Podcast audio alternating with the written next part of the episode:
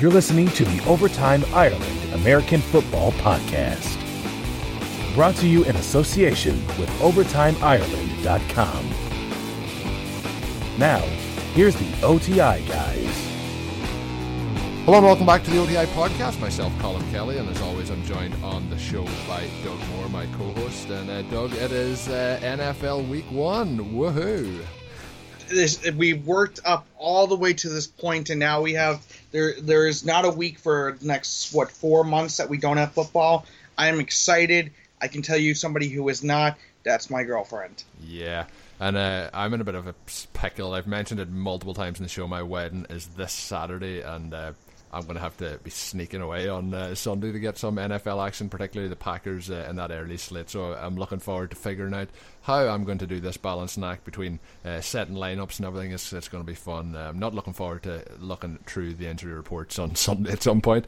But uh, NFL Week One, we have talked all off season. This season is finally here we, we make our predictions, Doug. We we try and figure out what's going to happen, and this week we're going to really start to figure out if we actually knew anything about what we were talking about. So, as always, the show kicking off uh, iTunes, Stitcher, tune in all the ways to listen to the show. You can stream it on OvertimeIreland.com.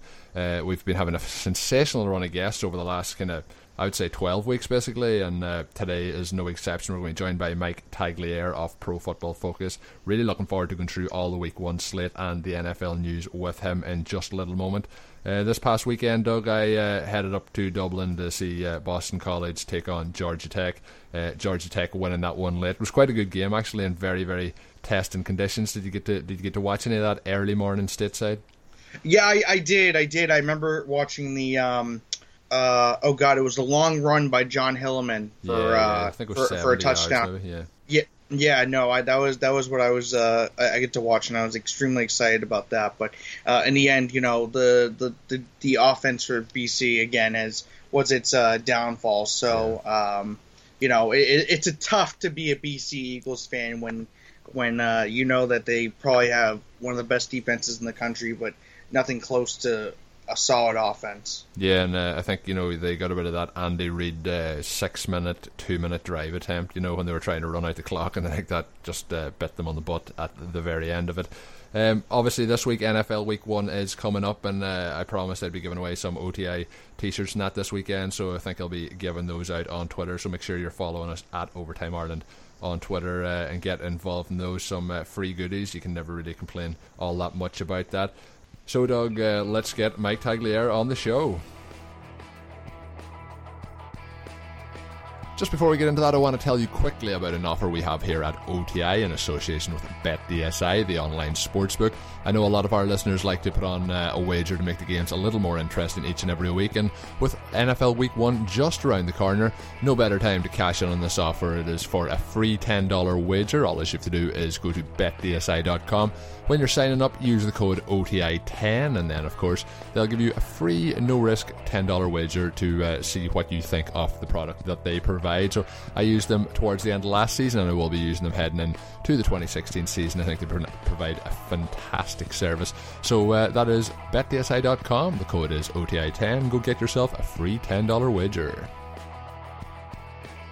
Joined now in the podcast by Mike Tagliere of Pro Football Focus. Uh, if you're not following him on Twitter already, I don't know what uh, what you're doing with your, your Twitter life. But Mike, uh, thanks for jumping aboard the show with us. No, thanks for having me on. It's it's that time in the year where you know it's two days away from actual football that we get to dissect, and you know we've all been looking at the same numbers for the past you know eight months, and you know it gets to a point where you you're getting redundant, you're repeating yourself, but now we finally have tangent up to date data we'll be able to get our hands on. I look forward to it. Yeah, I agree 100%. It's like we're getting to the stage now where if you're drafting for the last uh, three or four months, if you're doing MFL 10s, you're starting to come around to the stage where you're starting to think, am I wrong the whole time when I have so many of these players on my rosters? You're starting to. So week one will certainly be exciting. Just a couple of days away now, and of course Sunday will be action packed. We'll be running through as many of the games as possible uh, as we go through it, but we're going to run through some of the week's news first. I guess the big story off the past week was the Minnesota Vikings uh, acquiring Sam Bradford from the Philadelphia Eagles a, move that really, really shocked me. Uh, I was up in Dublin at the, the Boston College game against Georgia Tech, and uh, the news broke when I was at that, and I was absolutely stunned. And then when I heard that they had traded a, a first round pick for the 2017 draft, and then a conditional pick after that. It even stunned me more. But how do you feel about, uh, firstly, the trade from uh, the Eagles' point of view? Uh, I think it's great for them. For the Vikings, obviously they're uh, with Teddy Bridgewater probably in his last year or second to last year with the Vikings. They're in uh, kind of a win now mode. They see an opportunity here.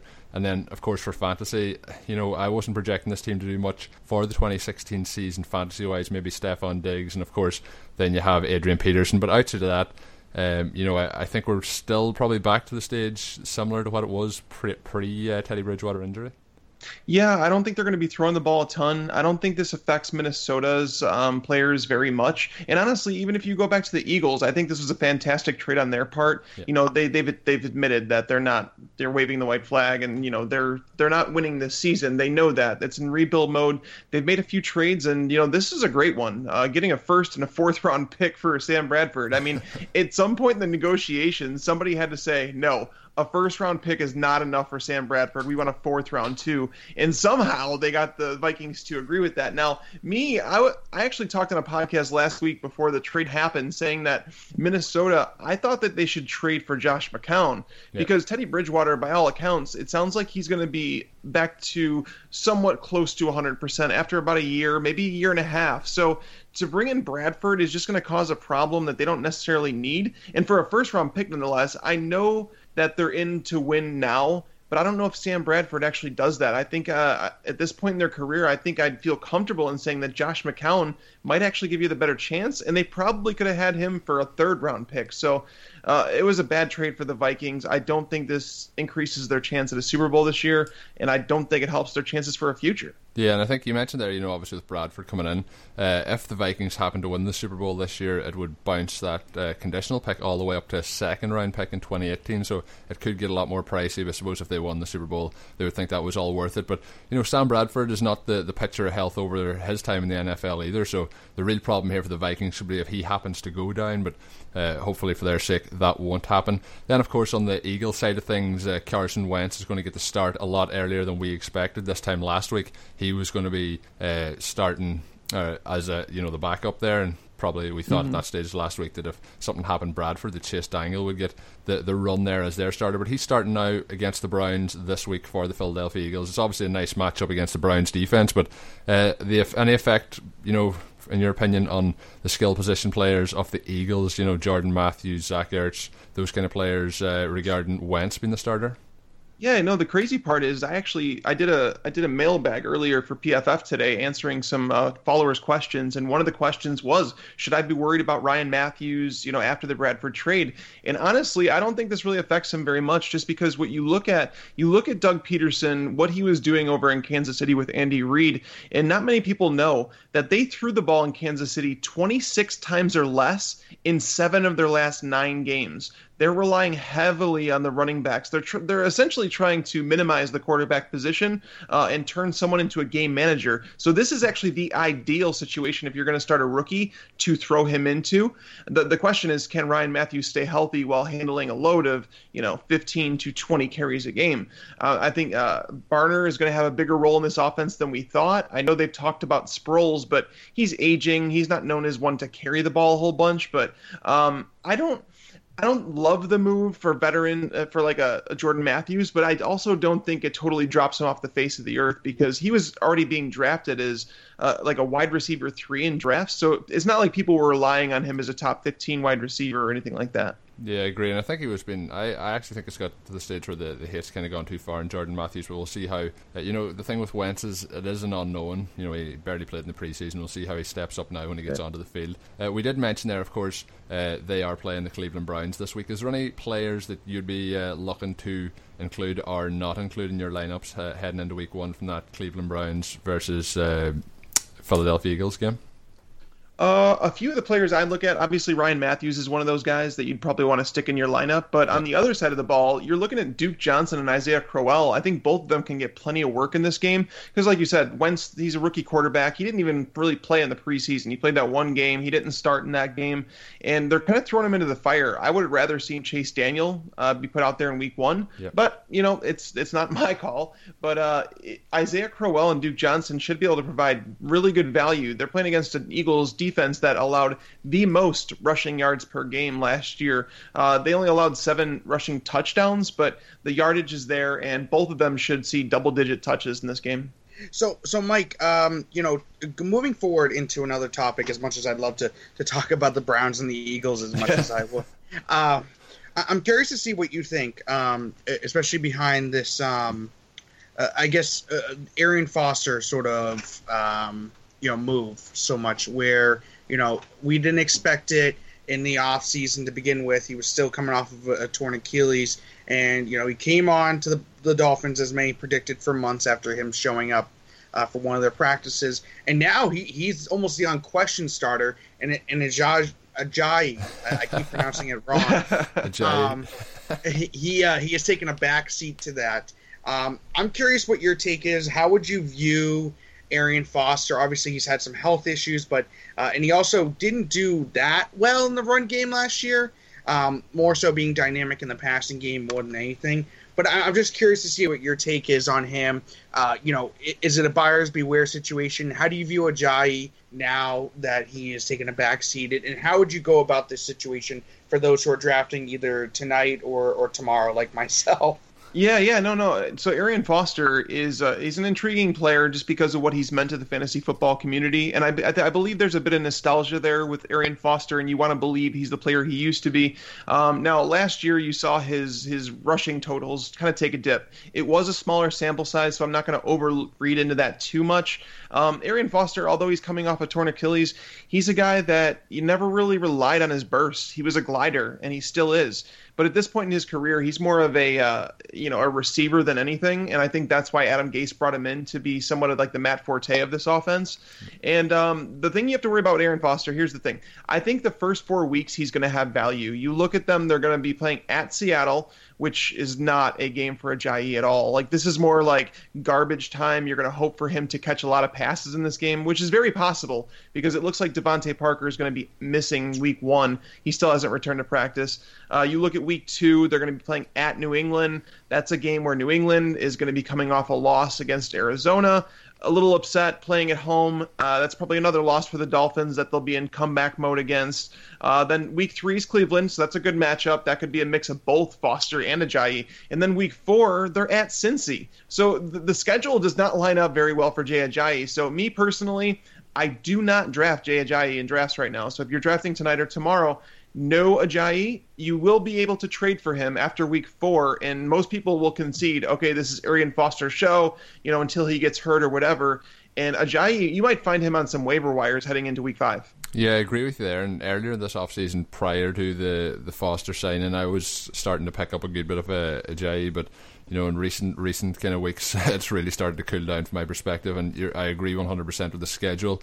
Uh, it's going to be interesting this game as well. You know, you mentioned garbage time, maybe with Foster coming off that injury, maybe maybe if they are getting blown out, there might be a concern there that they set him. But yes. I think I think uh, I do agree with you that uh, there is the opportunity if they're if they're getting blown out for him to, to get some garbage yards. You know, Seattle going to kind of more of a prevent defense, and uh, it's going to be an interesting one. You mentioned DeVante Parker there as well. He obviously missed training again today, Tuesday, and uh, that's with them hamstring issues. So his uh, off season has really not gone as how he had planned. He finished the season strong last year. There was a lot of hype around him at the start of the the off season, but just at the moment he's struggling to, to stay healthy and get on the field. Outside of uh, Foster, who we mentioned, and Ajayi, and then obviously Parker does not look like he's going to be fit to play this week. Anyone else uh, on the Miami side of the ball that you're looking at this week? And then, of course, Seattle, you're looking at all your, your usual suspects there. And the only thing that you have to keep an eye on is uh, Christine Michael uh, has got himself ahead of the depth chart ahead of Thomas Rawls, but I think that's more down to uh, just uh, the situation with Thomas Rawls over the last few weeks coming back from that injury. I think he'll be on a snap count this week, so just uh, that is something to be wary of on on, on the, that game. Anyone that you're looking to uh, have heavily involved in your lineups? Yeah, no, me personally, when it comes to Miami, you want to stay far away from the starters if you can in that game, just because it's in Seattle. That's one of the toughest places to play. Yeah. There's not even any because the thing is, is you'd say Jarvis Landry plays the slot. Richard Sherman used to play just on the outside, but if you paid attention last year, you saw you started seeing Richard Sherman shadow some wide receivers into the slot. So they're trying to expand his role to covering a number one wide receiver, and there is no way you're going to put him on anybody else, especially if DeVante Parker's out. So I stay clear and far away from as many Dolphins as possible. Uh, on the the Seattle side of the ball, Russell Wilson's obviously a must start. You know that. Um, but but Christine Michael is interesting. So the way that I kind of see this game playing out, I know that the unofficial depth chart came out this morning, and you know Thomas Rawls is number two. I, I don't really buy that yet. I think it's more of like Pete Carroll saying we want to ease him in. Yep. Uh, I think Thomas Rawls starts the game. I think they give him a series. They see how he looks, and if he looks good, you know they'll spell him. But if he does basically just average, if he's just you know out there getting three four yards per carry, nothing special, I think they're going to go to Christine Michael and they're going to see what the kid has, see if they can continue that momentum that he had over the preseason into the regular season. And honestly, this can be a week where like you might see the tides turn. This could if Christine Michael gets his chance and he runs with it, he will steal this job. Pete Carroll is one of the coaches in the NFL that does not care. He does not care what you think he should do. He will play the best player. And if Christine Michael is the best player on the field, there is no way that Pete Carroll will take him off. So there is some real hype to be had with Christine Michael. And I mean, although I still Thomas Rawls is is still probably the guy that I want, it's something that you definitely want to take notice of. So going into another running back situation that I think has confused some people, not necessarily confused, but sort of taken some people by surprise. Now that we're getting into the, you know, obviously now we're in week one, is the chief running back situation where I think it was Sunday or it was either Saturday or Sunday where um, Jamaal Charles was reported to, you know, not be the starting guy at least week one, and Andy Reid almost confirmed that. And now it's a case where Spencer Ware looks like he's going to be the starter at least week one, and there's a chance that Jamaal Charles doesn't even play. I, I want to get your take on this. Obviously, you know this running back situation was still gold, uh, not gold, but it was still valuable last year, even after um, Charles went down with the ACL tear. So I want I want to see what your take is. How do you how do you view Charles? How do you view Ware? How do you view West even this week? Right. Well, that's the thing is most people don't know this, but because it's just like you you go by perception and perception's reality and all that stuff. But most people don't know the Chiefs actually ran the ball more once Jamaal Charles went down last year. When he was active, they ran the ball 18 times per game. Once he got hurt, it went to 21, almost 22 times per game that they were carrying the ball. So when you look at Spencer Ware in week one, if Jamaal Charles is out, you're looking at a depth chart behind him of Charcandrick West, who's been dealing with a shoulder injury causing him to miss the majority of the preseason. So that kind of takes away some of the appeal there. And then they kept Knile Davis on the roster instead of cutting him because I think they were really concerned about Jamaal Charles not being ready for week one. So they needed that extra level of depth at their running back position. That being said, Spencer Ware needs to be in lineups in week one if Jamaal Charles is out. Like, this is not a question. Like, I have him in a lot of leagues, and I'm starting him over guys like Frank Gore. Uh, you have to consider starting him over anybody honestly, I my initial set of projections has Spencer Ware as the number six running back in standard leagues, with Jamaal Charles out. I mean, that's because you look at the week one opponent, the Chargers. I mean, we ranked them at PFF as the number 32 run defense last year. Uh, and if you watch them this preseason, they looked every bit as bad as they did last year. Uh, Joey Bosa, I know he was brought in to help, but he's not going to play week one. He's already suffering some setbacks because of no basically training time uh, on the field this is a Chargers defense that allowed 11 of the 16 teams they played to top 100 yards rushing. It, this is a fantastic play. Uh, the game's in Kansas City. They're favored by seven points. It's everything you would want in a matchup, and Spencer Ware is going to see a minimum of 18 touches in this game. Love Spencer Ware. Yeah, I agree 100% there, and me and Doug have been big proponents of Spencer Ware all offseason. and uh, you know, there's a lot of people probably that maybe drafted two or three weeks ago, and you know, some leagues there's not as many smart players as maybe there should be. And if you're in a league that uh, just check your waiver wire because somebody like Spencer Ware could possibly still be sitting on it. And then of course Christine Michael, there we mentioned him a moment ago. He's another person that you know, if you don't get him this week, uh, the scramble could possibly be on next Tuesday to see who can pick him up. So uh, definitely one to get into your uh, into your roster. Just looking at that game, obviously it's in Kansas City. You have Jeremy Maclin, Alex Smith, um, you know, and then we have already covered the running backs, Travis Kelce as well for the for the Kansas City Chiefs. On the other side, I'm a big uh, proponent of Keenan Allen. I think there's uh, going to have success this season, but maybe not against the Kansas City Chiefs defense, which can be very tough. But I'll still be. He's kind of one of those players. I think I'll still be adding him to my lineups. Philip Rivers' value, I think, takes a dip against the Chiefs, and uh, then of course we've seen Melvin Gordon pick up a little bit uh, in the preseason from his performance last year. But it's going to be very, very tough uh, against the Chiefs this week. Any players uh, outside of those mentioned that you're you're really looking from, particularly the Chargers, maybe to get into your lineups?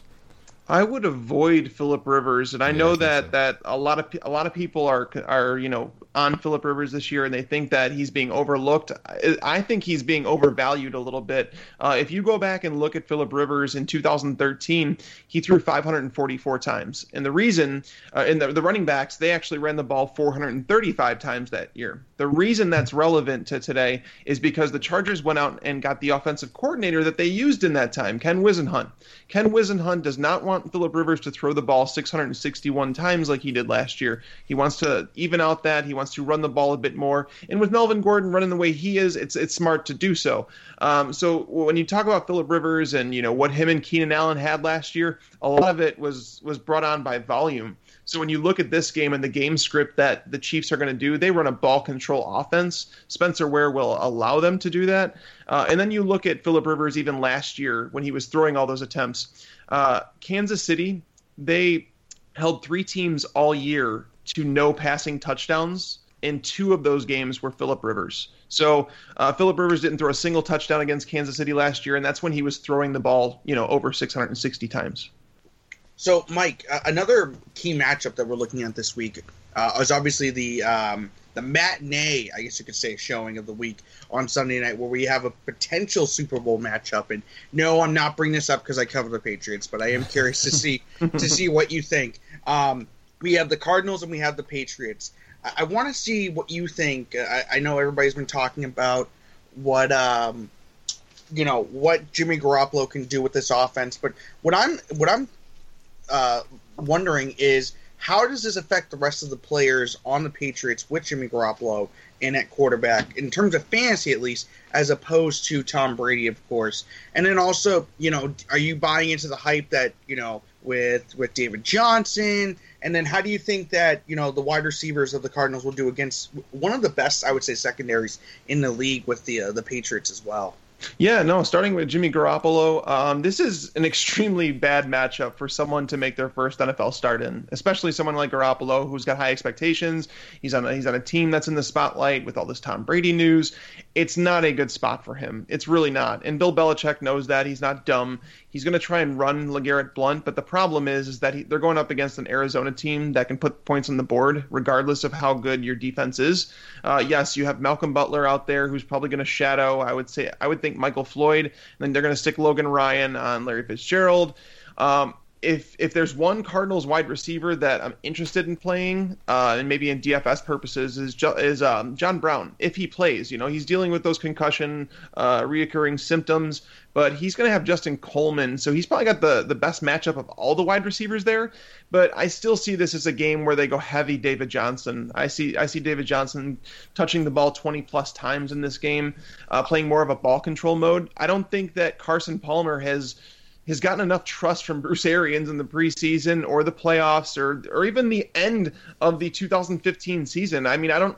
A lot of people are overlooking this with Carson Palmer, but he's been extremely bad the last yeah. you know seven times he's been on the field. He hasn't looked good at all. So it could have a combination to do with the fact that you know Larry Fitzgerald was dealing with a knee injury through preseason. John Brown hasn't been on the field. I don't know, but you know you have to worry about these things. Carson Palmer is not a young guy anymore. Um, so Bruce Arians is not an idiot. He knows that he just all he wants to do is come out of this game with a win, and the best way for them to do that is attack them with the run, move through David Johnson, short passes, move the chains, like a very uh, workman-like game. I don't think I don't think they need to do anything extraordinary. I think their defense is good enough to keep Jimmy Garoppolo in check. Um, especially when one player on the Patriots, I'm especially probably staying away from is uh, Martellus Bennett. I know a lot of people, you know, want to believe in him and that he's the new Aaron Hernandez. Well, Aaron Hernandez didn't always have great games with Tom Brady, let alone with Jimmy Garoppolo versus an Arizona defense. So uh, I have my concerns about the Patriots. I don't see them coming away with a win in this game. I just see a very workmanlike performance from the Cardinals in a win. Yeah, and over the season, uh, I know that Doug is a big uh, Bennett proponent this season, and I've been buying a lot of them too. But I don't think this week is going to be the particular week that you're really going to cash in on your Martellus Bennett shares. Uh, I'm going to rapid fire through some games here, and uh, I'm going to let Mike head up his uh, thoughts if he has any in particular on them. Obviously, Carolina at Denver is going to open the season uh, Super Bowl rematch. Uh, this game, obviously, there's concerns. Uh, Trevor Siemian starting a quarterback, and people are wondering what you're going to get out of uh, the quarterback in Denver this year. Well, last year, people might be quick to forget, but they didn't get a lot out of the position in terms of Peyton yep. Manning and uh, Brock Osweiler. So I think with the Denver receivers, it's kind of obviously if you've taken Demaryius Thomas in the first three rounds, you're probably needing to start him this week week. But if you have, uh, you know, the luxury that you have other options to play this week, I think it might almost be a case this week with Denver to uh, wait and see because you're going up against the, the Panthers defense. And I know there's been a couple of changes to the back end of it at the cornerback position, but I think uh, you know this week I might be sitting waiting and seeing the player that I like uh, to start maybe this week, and it's obviously going against a stout front seven, and that there's uh, CJ Anderson. I think uh, they're going to pound the rock quite heavy this week and get him involved from the very start. The other one, uh, the Panthers, obviously Cam Newton is obviously the start you want there. Um, he's going to run the ball, but again, it's it's Thursday night football, first game of the season. I can see this being a very close game with not a lot of fantasy points. Do you think it stays low scoring and it's kind of one of those ones that maybe it's better to wait to the, the Sunday slate? Yeah, no, I mean the thing is with me with Demaryius Thomas, I'm not too scared to play him this week just because you know the Panthers secondary is a, a completely different unit, and I've said it on other podcasts that I and I know it's a hot take and that people you know don't want to believe me, but uh, I think that the Panthers are going to be a team that you actually target in matchups this year rather than the one you feared last year with Josh okay. Norman, and that's got a trickle down effect into the run defense too, because a lot of times you'll have to drop back guys into coverage that you wouldn't have had to with Josh Norman on the field. I don't think anybody realizes the impact of what a shutdown corner does for a defense. Um, the one thing that I do want to say in this game, the, the Broncos really need to establish the run against uh, Carolina, and this is with Josh Norman last year. There were seven teams that ran the ball more than 20 times against Carolina. In those games, they were able to rack up almost 4.4 yards per carry, scored six touchdowns. Obviously, not something that most teams did, but if you had if you got over that 20 carry mark, you were able to succeed against Carolina. I think that's what the Broncos need to do in this game in order to succeed. Uh, and on the other side, you know, Cam Newton, I think there is room for success in this Broncos secondary. Uh, you know, it, it's got to be quick hitting because they do bring the pressure. But Denver did allow. Uh, 11 passing touchdowns over their final six games compared to just eight in their first 10 games of the regular season. So, um, yeah, me, it's just more establish the run for the Broncos, and I'm not too against Demaryius Thomas. I think that Trevor Siemian actually helps Demaryius Thomas more than Mark Sanchez would have. Yeah, I definitely agree there, and it's exciting just to be thinking about how you mentioned about the the Panthers. You know how the defense could change this year. It's exciting to start to look forward, and we're starting to this time next week we'll have a better idea of how things are all going to yeah. shake up. Next game up, Buffalo uh, traveling to Baltimore. Uh, could be an interesting match. Uh, obviously, we have uh, Joe Flacco returning from his injury, and it's you know the Baltimore team, whether it's the tight end position, the wide receiver position, the running back position, it's all really still up in the air. So I'll be kind of just completely staying away from Baltimore this week. Uh, obviously, Buffalo, you have Tyrod Taylor, uh, Sammy Watkins, and you know, is there anything you you, you confident going in there more Buffalo side than uh, looking to start any any of your Ravens? Yeah, I'm not starting any Ravens in this game. There's no way that you can pay me enough money to start a Raven this yeah, week. It's, it's like this. This is one of the games where it's not even really I don't. I won't even say it's going to be an exciting game to watch. I think it's more of going to be in a game where I can't wait to go back and look at the snap counts to see how they used wide receivers, who was on the field in two wide receiver sets, how much they used Breshad Perriman, who the starting uh, tight end is, who the starting running back is. You know how they allocate the touches to their running backs. You know, yeah. this was something all off season, and it's why I didn't end up with any of the Baltimore running backs on my team. If there's anybody that you're talking about, it's it's Dixon, and um, if you can stash him, but that's he's not going to be playing for three four weeks. Um, but yeah, on the Buffalo side, you got Tyrod Taylor's homecoming, going back to play in Baltimore, you know where he came from. Yep. Uh, you know, their Baltimore's secondary is is a defense to almost target. Sammy Watkins is going to be a fantastic play along with LeSean McCoy. So no real big surprises in that one. Yeah, and I think McCoy over the last uh, kind of six weeks has really started to, to grow on me quite a bit. Uh, surprising news when the cuts came out this week was that the Packers released uh, their former All Pro guard Josh Sitton. He's actually gone across to the rival Bears and signed a three-year yeah. contract with them. And as a Packers fan, I was very shocked when I, I seen him being traded or being cut, and then of course he's gone to the Bears, which makes it a little bit harder to take. uh, Lane Taylor is going to start for the Packers there, and uh, with the Packers this week, they travel to Jacksonville. This should be, uh, you know, it's one of those games could turn out to be a fantasy bonanza because I expect, uh, you know, with Jordy Nelson expected to have a, a good influence on the game. Uh, Eddie Lacy starting to look a bit sharper than he did last season, and then I just think if the Packers can build up a lead, we know what Jacksonville can do from behind at times. I still don't think the Jacksonville defense is going to be there this year. I think they're another year away from uh, the defense taking a big step. So uh, this one, I think, could be one of the higher scoring games of the week. Yeah, I like what you said about the Jacksonville secondary. I know a lot of people are jumping in saying that Jacksonville did so much and they're going to be a, a, great defense this year. It takes time, you know. Like these are all these are young kids, a lot of them, and they're coming in to play for the first year. Are they going to improve? Absolutely, but that doesn't mean they're going to be great right out of the gate. And that's when you look at the you know the matchups of Jordy Nelson and Randall Cobb I don't know who Jacksonville is going to appoint Jalen Ramsey to. I don't know if they're going to keep him on the outside against Jordy. I don't know if they're going to say, you know what, you're going to match up with Randall Cobb in the slot. I know PFF, um, the the ones who put the cornerback matchups together, they're expecting Ramsey to stay in the slot. Uh, to stay on Cobb. And, you know, if anything, that's a plus for Randall Cobb going up against a rookie in his first game. Um, but one name, and you being a Packers fan, I'm sure you're, you do not even hear this name, is Davante Adams. Uh, he's got the he's got arguably the best matchup of yeah. anybody in this game. Uh, Davon House, who we graded as Jacksonville's Former worst Packer. cornerback last yeah. year. Yeah, and Adams is on his side of the field almost 60% of the time. So that's a guy who allowed six touchdowns in coverage last year. And if you're projecting Aaron Rodgers to have a good game, yeah. it's very possible that Davante Adams could make a lot of people forget about what Davante Adams did not do last year. Yeah, the hit went a bit uh, too far, I think, and you know to see where he's fallen in drafts from last year to this year is quite incredible. So we'll see, yeah. maybe a little bit of a, a rebound here. Mm-hmm. So, so Mike, uh, going into some of the other games, and, and I'm curious, especially with the the storylines behind them. Um, going example, uh, obviously the Cowboys and the Giants. This is uh, for a couple different storylines. One being that now that Tony Romo is not going to play Week One, I think it's all but certain at this point. Um, yeah, I, I, you know, they kept him off the IR, so who knows at this point? But um, you know, despite their optimism, I don't think he plays. We got Dak Prescott in there. My concern is, is he's being a little overvalued, and, and one of the reasons I say that is because you know when he played, he did play in the preseason, he did well in the preseason, but he also went up against you know I, I wouldn't say the most tough uh, defensive schemes, and now he's in an opportunity where he's going to be starting against the Giants, who put a lot of money into the defensive front and into their secondary. So I'm curious to see what you think. How does this affect Dez? How does this affect Ezekiel Elliott, even Terrance Williams and Jason Witten? And then also, do you think this is going to be a game where we could see Sterling Shepard, all these, all this hype, and I've certainly fed into this fire, where he comes out and, and, and just starts doing really well right off the bat, and also with their defensive line, the Cowboys being can this help the run game at all for the Giants, especially you know someone like Rashad Jennings? Right. Well, the biggest storyline for this game is the fact that Dallas is missing like half their starters. Uh, but but, right. the, but, but, but the the issue here though is that you know the Giants their offensive line is so not very good that it's possible as it's possible that Dallas can still generate pressure up front. Uh, you look at back at the Dallas team last year. Dallas wasn't a great defense last year, but in and it's like kind of like this Philip Rivers syndrome. Hmm. Uh, there were just um, two games last year where Eli Manning did not throw touchdowns. Both of them were against Dallas.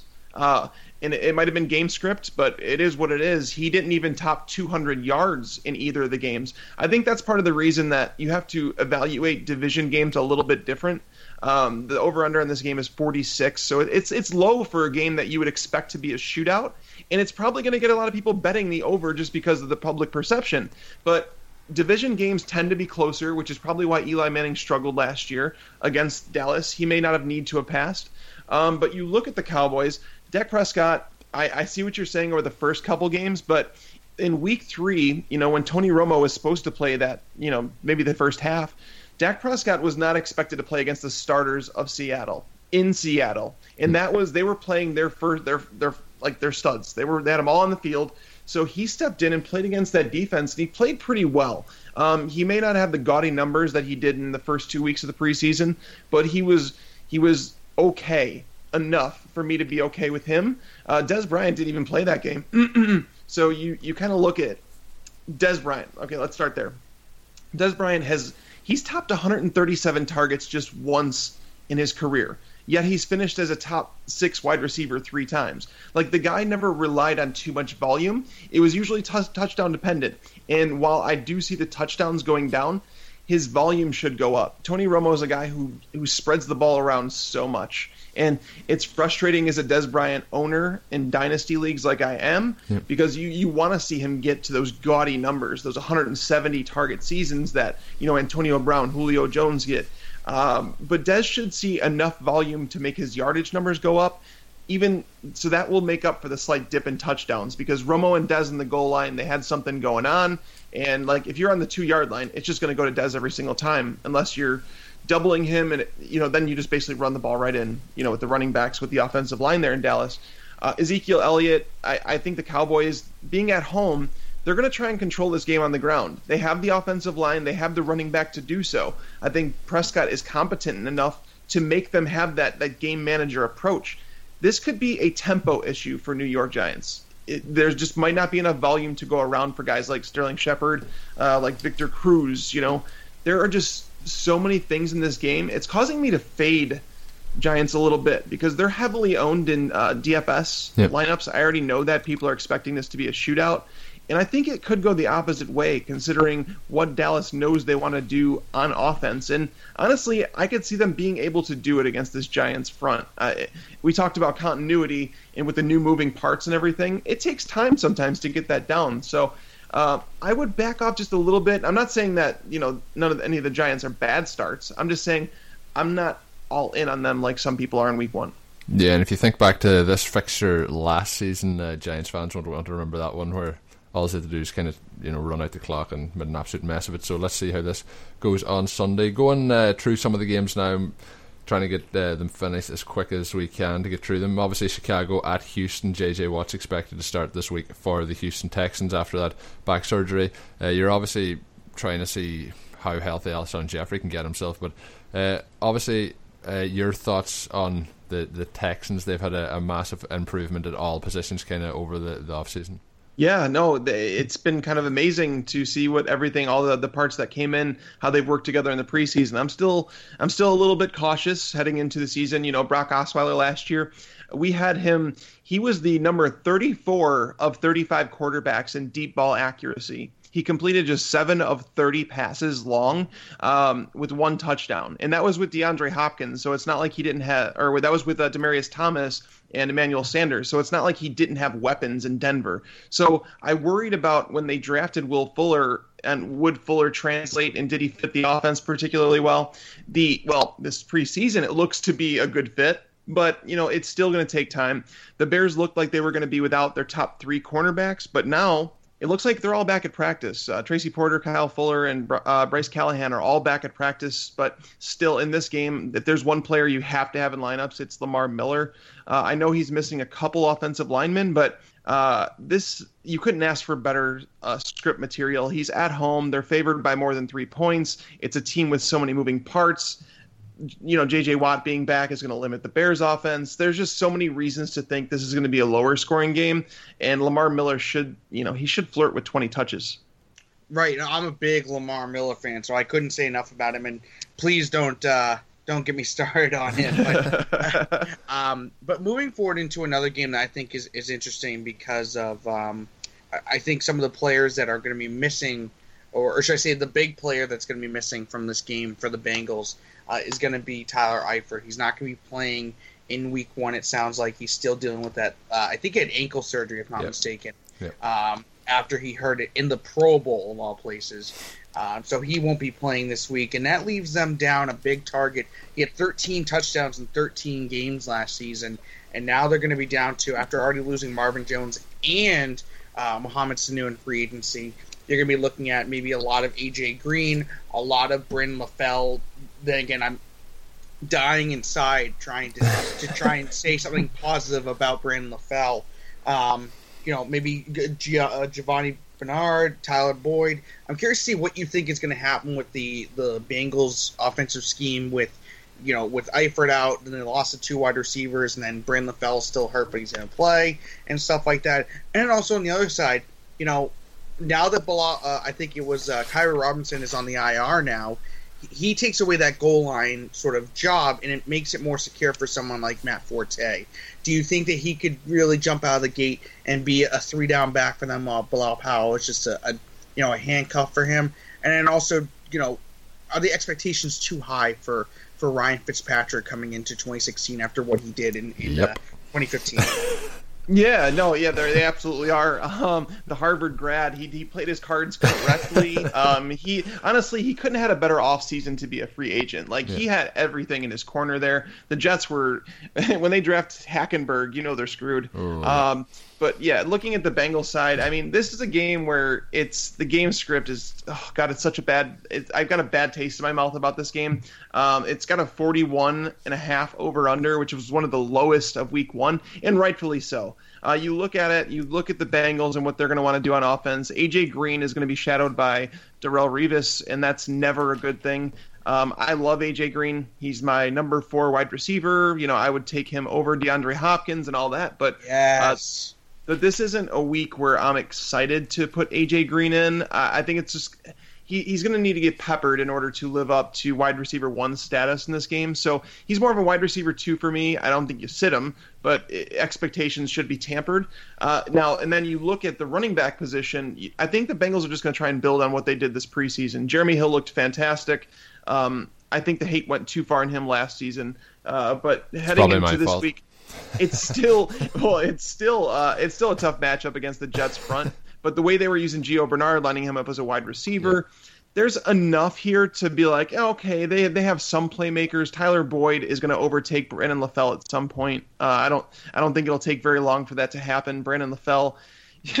he had the most targets of anyone in the NFL last year without a touchdown, 69 of them. The next closest was nice. 40 well, the next closest was 48 and that was uh, Mohamed Sanu and Taylor Gabriel. Uh, Sanu, obviously out of town. Yeah. Gabriel doesn't have a team right now. So, um, and then on the Jets side, you know, Matt Forte has been good for so long, uh, but I was worried about the Khiry Robinson signing and the Bilal Powell re-signing there, and now with with Robinson gone it helps clear up things a little bit. Matt, Matt, Forte is similar to Arian Foster in the sense that he's not the greatest running back. He never really was. He was, you know, right around four yards per carry. He's an average NFL running back, like running the ball.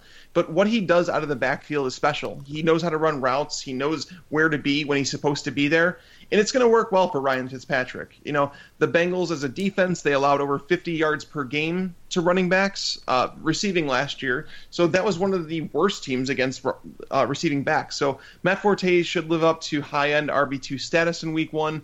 Uh, on the other side, I mean, Bilal Powell. I don't know where everybody kind of came up with the idea that Bilal Powell is the second coming of, uh, you know, Le'Veon Bell. The guy is, he's a veteran in the league. He's been around. We know who he is. The Jets know who he is. That's why they signed Matt Forte. That's why they signed Khiry Robinson. You know, they were looking for someone to carry the load with Bilal Powell as a change of pace guy. I don't think that changes very much unless there's a Matt Forte injury. Uh, and then obviously, you know, you're starting your Brandon Marshalls and Eric Deckers. Yeah, and uh, you mentioned earlier when we were talking about the Baltimore Ravens game about seeing the, the snap counts and the splits after the game. I think this game for both sides, I think it's going to be a lot more interesting than the Ravens uh, for a fantasy perspective. But I think you know you're talking about uh, Forte and Powell, then you're talking about Giovani Bernard. Does he get many uh, uh, snaps split out wide and the share with him and Hill? So I think it's going to be an interesting one to look back on. And you know, you mentioned Green needs to get peppered this week. I, I could see that very well happening. He'd probably get in that you know 12, 13 target range. So uh, it should be an interesting one. Trying to run through a couple of games we mentioned earlier. Uh, the Minnesota Vikings, and we're not too excited about anyone on that side. They they go to Tennessee this week, and all off season I've been kind of hyping up Marcus Mariota. Uh, I really like Delanie Walker as well. Uh, it's going to be good to see what happens in the backfield there. I think uh, later on in the season, I think we'll see Henry take over. But for week one, uh, any of the the Titans you're excited about? Uh, I'm staying away from Derrick Henry in Week One, and I know yeah, that he's going to be the play that every. Play. Yeah. I think everybody wants to believe that he's just going to, you know, take off right out of the gate and all that. But yeah. you know, he's playing against a Minnesota defense that allowed touchdown, a rushing touchdown in just four of their games last year. So they don't allow very many rushing touchdowns. Um, Minnesota is going to play the, the, the ball control game just as much as they will, and Demarco Murray's not going anywhere. Uh, Demarco Murray's looked good. If anything, like I said, you, you actually call, you said it, Marcus Mariota. I think he's gone undervalued in a lot of fantasy drafts. I've I've seen him fall outside the top 15 in some. Crazy. It, when you look at his rushing floor and what he accomplished last year, Marcus Mariota should be drafted inside of the top 15, if not top 12 quarterbacks yep. this year. Um, injury concern is a real thing. But the weird thing is, is we thought he would go in with like an embarrassment of riches at wide receiver. now, now we're kind of down to Rishard Matthews and Tajae Sharpe. I mean, Kendall Wright. I don't know if that guy's ever going to play for the Titans again. Uh, you know, Dorial Green Beckham's gone. Now we have what Justin Hunter gone. Yep, he's Andre Dolphins. Johnson and Harry Douglas. Yeah, I, it's kind of odd. Yeah, you, you, said uh, you said an embarrassment of riches. You thought they were going to go in with. Maybe now it's just an embarrassment, but uh, we'll see. We'll see how they develop over the season. Uh, yeah. Next game up is uh, Tampa Bay at Atlanta, and um, obviously you have two of the, the stud wide receivers of uh, this year's draft classes, that, like as in fantasy drafts, uh, first and second round picks, and Julio Jones and Mike Evans. It's going to be fascinating to see how this one starts off. I think both defenses are going to take a step forward this year, but I still think there'll be plenty of opportunities for fantasy points. Doug Martin last year, obviously a huge comeback season for him after having a, a couple of injur- injury filled seasons, and then there's a, a bit of hype around Charles Sims to see if he can carve out a bit of a role behind Martin as well. But uh, outside of those guys, obviously Devonta Freeman, somebody phenomenal start to last season. Then he tailed off. It's going to be interesting over the first six weeks of the season to see how him and him and Coleman uh, filter out because uh, see if he can you know bounce back to what he did towards the start of last season, even though it is definitely unsustainable. Yeah, no. It well, the, the, if you watch the preseason, you could see clearly who the more talented running back was, and it was Freeman. Uh, Tevin Coleman looked like a running back who just got what was blocked for him, and if you get him a massive hole, he'll run through it. I mean, that's just yeah, anybody can really do that. I think Tevin Coleman's just a guy at this point, where Devonta Freeman is a complete running back, uh, similar to what Ray Rice did back with the Ravens. Um, but looking at this game, I think a lot of people are gonna scoff at the fact that I think that Matt Ryan's a top 10 option in this game. Uh, Matt Ryan's a, a, different quarterback at home, as are most dome quarterbacks. Uh, but you look at the fact that Tampa Bay, they allowed two or more passing touchdowns in 11 of their games last year. And on top of that, Matt Ryan knows this Tampa team where actually the, the last two games at home for Matt Ryan against Tampa, 286 yards, three touchdowns, and then 397 yards, two touchdowns. So Matt Ryan knows this team. He plays extremely well against them. Uh, he's smart about it because he targeted Julio Jones 30 times uh, in the in the last two meetings that they've had together. So he's smart in that effect. And the Bucs don't have a corner to hang with Julio. Um, and on the flip side, you know, Mike Evans uh, he lucks out a little bit because Desmond Trufant, the number one corner for the Falcons, he doesn't shadow anybody. He stays at left cornerback in Dan Quinn's defense, similar to what Richard Sherman did when he was there. Um, so they should find a way to get Mike Evans the ball. I know that in the first meeting last year, he, he only caught three passes for 48 yards. But then the second meeting, I think they started to catch on. Uh, he had five for 61 and a touchdown. So, uh, yeah, you definitely got to like Julio Jones and Mike Evans. And I'll get it on record here that I think Jameis Winston is a dark horse to finish as the league leader in pass attempts this year. Interesting. Wow, that's a, that's a that's a bold one there, especially with uh, you know the money they just threw at Doug Martin. Yeah. Uh, so, well, you heard it here first. Um, um, so moving into another game that uh, you know I, I, think is interesting for fantasy purposes. Uh, that would be Oakland versus um, New Orleans, and I guess some of the the, the storylines I'm looking at here is um, obviously uh, New Orleans has a ton of playmakers on that offense. You can go from Brandin Cooks to Willie Snead uh, to you know Coby Fleener, who I don't like, but still he's a he's a guy I guess you could mention. Michael Thomas, Josh Hill, even. I'm curious to see how you think that breaks down.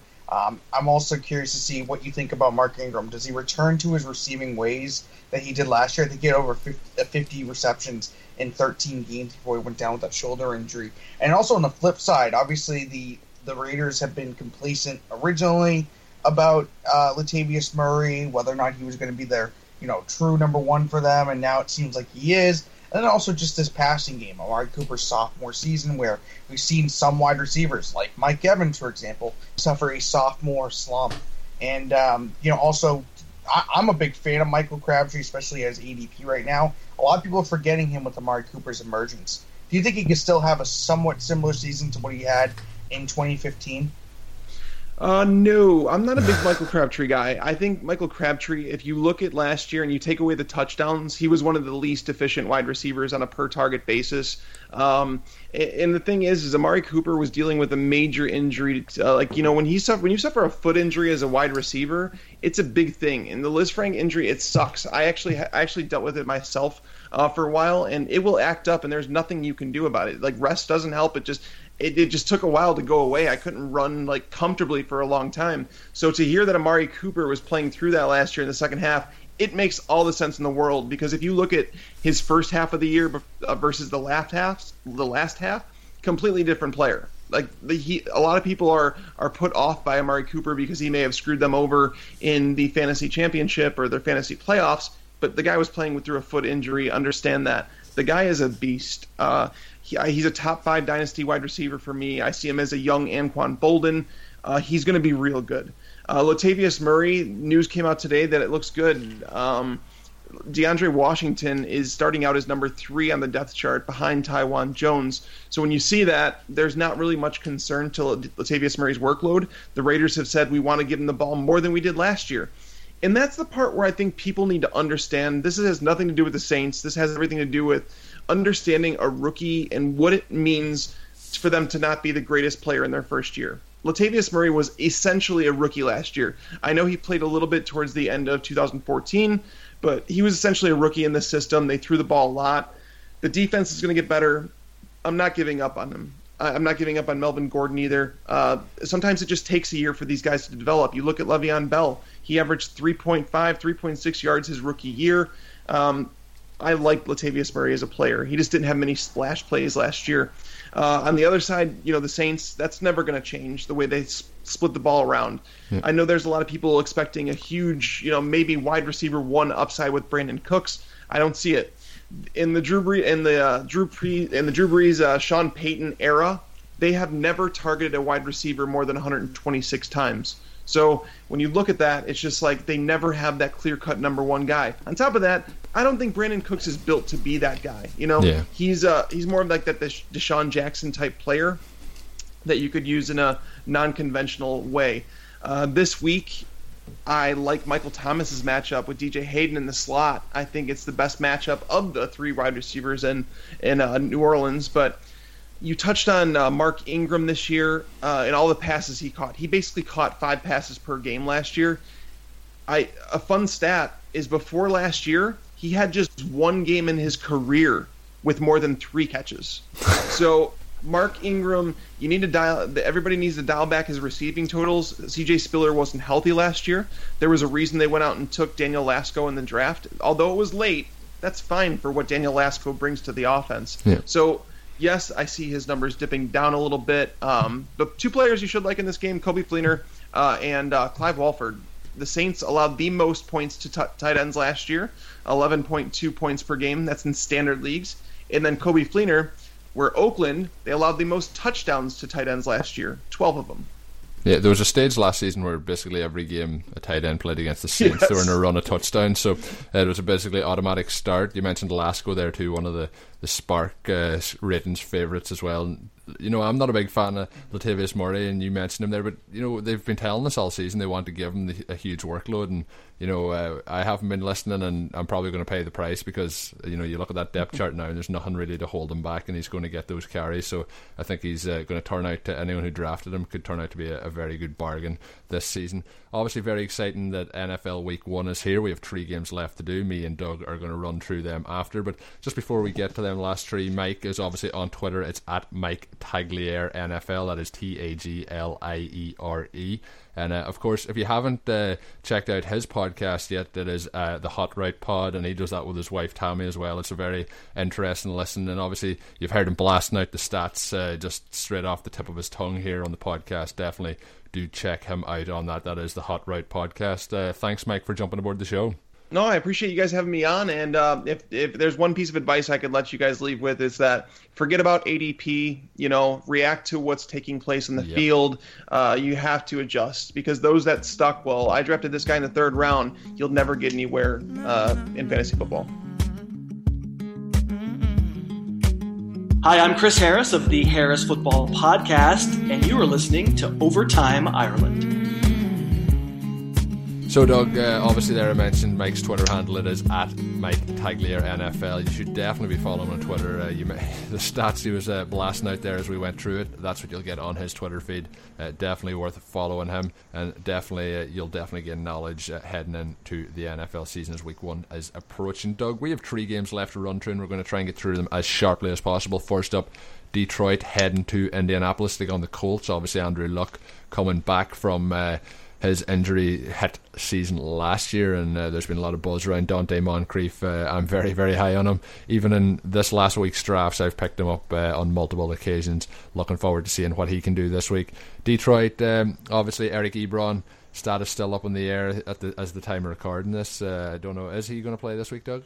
You know, when we get down to Sunday, I think he's going to play. Um, you know, he's had a couple weeks to recover from this ankle injury, what we all thought it was a you know, potentially season-ending injury from how it's described. Um, I think he's an important part of this offense, especially with they're trying to pick up, you know, the slack from losing Calvin Johnson to retirement. You know, they signed Marvin Jones, they got Golden Tate in there, and they got Anquan Boldin as well. You know, they're going to run a lot of three wide receiver sets, but especially with the situation where they don't have necessarily a lot of, you know, confidence, not necessarily confidence, but there's no real danger to this run game, at least a start. You know, uh, Ameer Abdullah did well in the beginning of last season, then just tailed off at the end. So it'll be interesting to see. I think that there's going to be a couple things to keep in mind.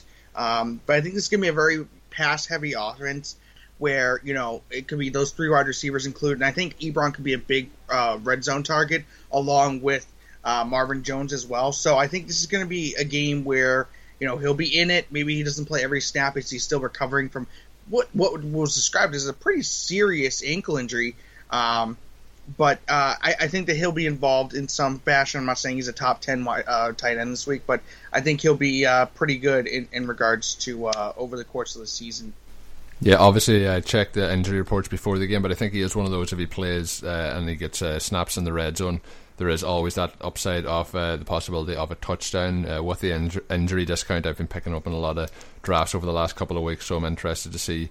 I think it'll be more uh, later on in the season, week three, four, five, where we start to see him get a, a good run of games coming in there. Uh, on the obviously. Andrew Luck, expecting him to bounce back this season, starting him with uh, great confidence this week. Obviously, if you've drafted him, you've no real option other than to with the, the stock that people have put into him. Yeah, no, I, I think so. Especially with you know they didn't do much to their run game. They didn't seem to be able to help much with it. Obviously, they have Frank Gore in there, but then they didn't really do again didn't do much. They added Josh Ferguson, undrafted free agent, yeah. and then um, you know in addition to that, you know, they also, you know, brought in Robert Turbin. You know, they even signed Stephen uh, Stevan Ridley, but then he didn't even do uh, much with the team before he was released. So I think it's going to be a situation. I, I know that Mike had said that he thinks Jameis Winston is going to be, um, you know, a guy who could lead the, the league in passing attempts. I think it could be Andrew Luck this year, just because of how much, or how little, I should say, they didn't put into their run game, and just how much this defense could keep make them uh, stay behind a lot. So I, I, think, especially with all these wide receivers that they have, at least the top three yep. being T.Y. Hilton, Donte Moncrief, and Phillip Dorsett, I think it's going to be a situation where Andrew Luck is going to go right back into being a uh, a top five quarterback, if not a top three, just because of how much he's going to throw and obviously the talent he's throwing to along with his his own too. Yeah, and it makes sense too if you get your uh, quarterback battered behind the line of scrimmage last season and he misses most of the season to drop him back as many times as possible this season again and get hit as many times as possible. Looks like a good strategy there from the Colts, but uh, we'll see. We'll see. I, I, would start all the wide receiver. Well, T. Uh, T. Y. Hilton, Donte Moncrief with confidence. If you're looking for a tight end, start Dwayne Allen. Uh, I think you'll you'll slot him there nicely. Next up, Pittsburgh Steelers at Washington. I think Pittsburgh are going to do a lot less uh, in real life this year than people expect, but in fantasy Obviously, you know what you're getting from Antonio Brown. There's no real need to talk about him. I don't think Ben Roethlisberger is going to have that good of a season. People are drafting him very highly, and um, then of course DeAngelo Williams will get to start at running back with Le'Veon Bell out suspended. Anyone else for the Steelers that you're interested in this week? Uh, you know, with with the kind of carnival of uh, players there that we don't know what's happening at tight end, and then behind Antonio Brown, there's kind of nothing really all that uh, definite. Yeah, what I'm curious to see is how much they use uh, Eli Rogers, the guy yeah, who they projected uh, to be projected to be their slot receiver. Yeah. Uh, now that they're going to try and move Markus Wheaton outside, because I think that the Redskins have two really good or two uh, very decent, if not better, um, in regards to their uh, cornerbacks. They signed Josh Norman in the offseason after he was strangely released by the Panthers. And then they got Bashaud uh, Breeland as well, who I think is, is starting to come up. I think his ceiling is number two uh, cornerback, and that's what he's being used as, as, as opposed to a number one. So I think it's going to be a tough matchup for Antonio Brown and I think Markus Wheaton, who line up on the outside. But it could be an interesting situation to see how Eli Rogers does in the slot. I think that you know he won the role. Um, you know, Sammy Coates, he's relegated to number four wide receiver duties. I think Eli Rogers is going to be a guy who can, you know, rack up some targets, especially with, you know, now they're tight end. They don't know what's going on with Darius Green, but you're going to put in probably Jesse James, it sounds like, uh, at tight end, or, or my guy, Xavier Grimble. But regardless, I think it's a situation where, um, you know, they're going to have to throw a lot, and they're losing guys. They lost, you know, Martavis Bryant, and then just in general, um, you know, Sammie Coates didn't live up to expectations, so they're going to have to throw the ball. And I think a guy to look at, especially when it comes to matchups, is going to be Eli Rogers this week. Yeah, then Washington, obviously, you know, Rob Kelley could get a, a lot of snaps here for for the Redskins this week with their backfield situation. Kirk Cousins, um, you know, I'm not a big Kirk Cousins fan, but as fantasy football goes, he's definitely going to put up nice points each and every week. I don't think the Steelers' D is going to be great this season, so I think there's an opportunity there.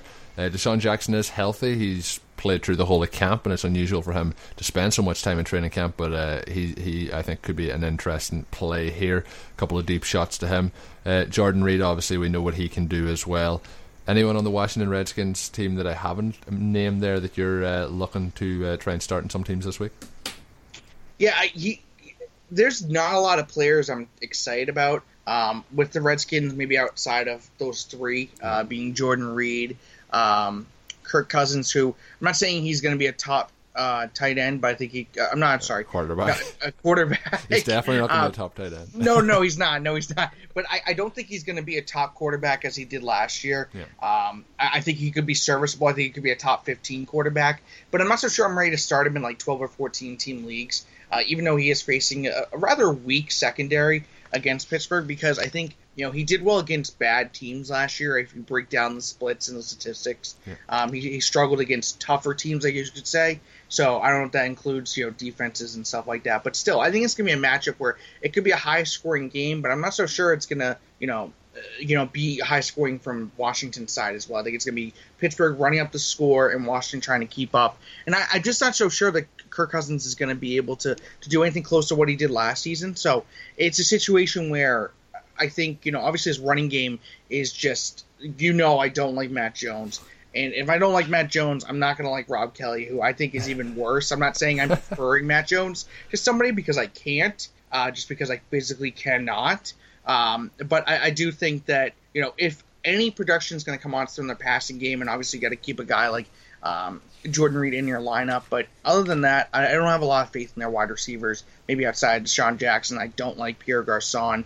I think he's being overvalued as he did last year. Yeah. Um, and then you know Jamison Crowder, Josh. I think Josh Doctson isn't going to play Week One. Yeah. And then you got Jamison Crowder as well, who you know he's a he's a slot guy, but he's not going to do much in fantasy. So I think it's a situation where you're going to start the guys that you like, which is Jordan Reed and DeSean Jackson. But I'd be hesitant on guys like Kirk Cousins or Pierre Garcon um, just because you know I, I, don't think they're going to see consistent week to week, um, you know production where they're going to be worried of starting, and I don't think this is going to come this week either. Yeah, I agree with you there. And uh, just for anyone that didn't know already, uh, Doug does not like Matt Jones. Uh, moving on to moving on. Shocker! To the, yeah, Shocker! moving on to the last game of the week, uh, the LA Rams traveling to San Francisco to face the 49ers. Obviously, Torrey Smith is uh, a wide receiver that plays for the San Francisco 49ers. Outside of that, the wide receiver depth chart is absolutely barren. Um, you know, so there's no one really going to start there. I know there is Vance McDonald fans out there. Maybe he gets uh, the targets to go with Torrey Smith. Uh, then in the backfield, Carlos Hyde still in concussion protocol, but it looks like he will be cleared apparently. So Chip Kelly says, however, he knows that his concussion will be gone by the time Sunday comes around. But he's going gonna he's gonna be starting, and then uh, the quarterback situation. I'm just staying away from it. The LA Rams, Todd Gurley. Uh, if you want to start Tavon Austin, go right ahead and do it. Outside of that, I'm staying clear. Anything to uh, excite you in this game? It is the last game on uh, Monday Night Football with two Monday Night Football games this week, and I think this is one that nobody will be watching. unless, no, no, unless I, your I, fantasy game comes down to it, but I'm in no rush to watch this. Yeah, I, I, unless you own Todd Gurley and you need this game, Yeah. I don't see many people watching. I think it starts at ten twenty Eastern, so this is going to be a situation where, you know, I don't know why they're doing this because it, it, for you, it's probably going to be like what, uh, you know, four in the morning or something like that. Yeah. Um, so I don't think you're going to be watching it necessarily. I don't think I'm going to watch much of it, um, it's just because it's on a Monday. If it was a Saturday, maybe Sunday, eh. But you know, some of us have work, and I don't think they realize that. But yeah, I- this this 49ers offense has really turned from bad to absolutely worse. You know, Carlos Hyde may not play in this game because of his concussion. You know, they lost their number two uh, wide receiver, Bruce Ellington. I think he tore his hamstring. He's out for the season. Um, and it, it's just a situation where you know outside Torrey Smith and Vance McDonald, if that, there is nobody to trust in this offense. Uh, if Carlos Hyde doesn't play, Yeah. you're not going to get much from Blaine Gabbert. I don't think, even though they're going to pass the ball a lot, just because you know that's what Chip Kelly's offense does. But this this is just this is ugly. This is a really ugly situation where you know they they need to somehow draft a number one wide receiver and a number one quarterback, and they only have one first round pick next year. So it's gonna be it's gonna be tough. But uh, this is gonna be a brutal year for 49ers fans and just people who own any 49ers in general. I'm a big Carlos Hyde fan, but I, I can't even if he plays against a tough, tough uh, team like the Rams on their defense. Uh, it's going to be just brutal all the way around. And and while uh, while both of these teams aren't that good, I think this could be a game where we see Washington, uh, not Washington, but St. Louis. Oh God, I'm so used to seeing St. Louis, but uh. Los Angeles, uh, L.A. blowing out um, San Francisco. Yeah, and I'm so lucky I get to see uh, the Rams uh, playing in Week Four. Really looking forward to seeing all the excitement there. But maybe, maybe we'll be very surprised, and uh, Jeff Fisher turns them into a nine and seven team this year. But uh, you mentioned as well, just when we were going through some of the predictions for the games, you were talking about Pittsburgh running up the score on Washington. Uh, I'm not a fan of this Washington Redskins team, but um, the Redskins are going to win that game easily. Mark me down for the win for the Washington Redskins. Obviously, it was a lot of fun having Mike on the show. Make sure you follow him, as we mentioned at the start. You can follow me on Twitter. It's at Overtime Ireland. My own personal account is at the Column Kelly, and of course, Doug is on Twitter at Demure NFL, where he's writing for 1,400 uh, news agencies at the minute, mostly covering the Patriots as we head in to NFL Week One. I hope you all have a fantastic uh, Sunday watching the games. Maybe you're a Broncos or a Panthers fan listening to this. Hopefully, you have a, a successful result for yourself on Thursday night football. Uh, the next time, Doug, we record a show, I will be a married man as my wedding is this Saturday. Um, That's right, your uh, nuptials. yes. Woo! and it uh, has been taking a toll on me. I'm amazed I got through this without stumbling over my words on multiple occasions. I am absolutely exhausted with all the, the preparation going into it. Between drafting my fantasy teams, getting everything ready for the big day, and of course then doing the podcast and so on, I've just been running around like a headless chicken, getting as much done as possible. But uh, I hope the listeners had a good time. It was a fun show uh, with Mike and of course with Doug as well. So until I'm back with the next uh, show, uh, as this is the last show as a single man, so I'll sign off with that. Have a good one. Thank you for listening to the Overtime Ireland American Football Podcast. Please follow us on Twitter at Overtime Ireland. Check out OvertimeIreland.com and continue to spread the word. This has been an Overtime Ireland production.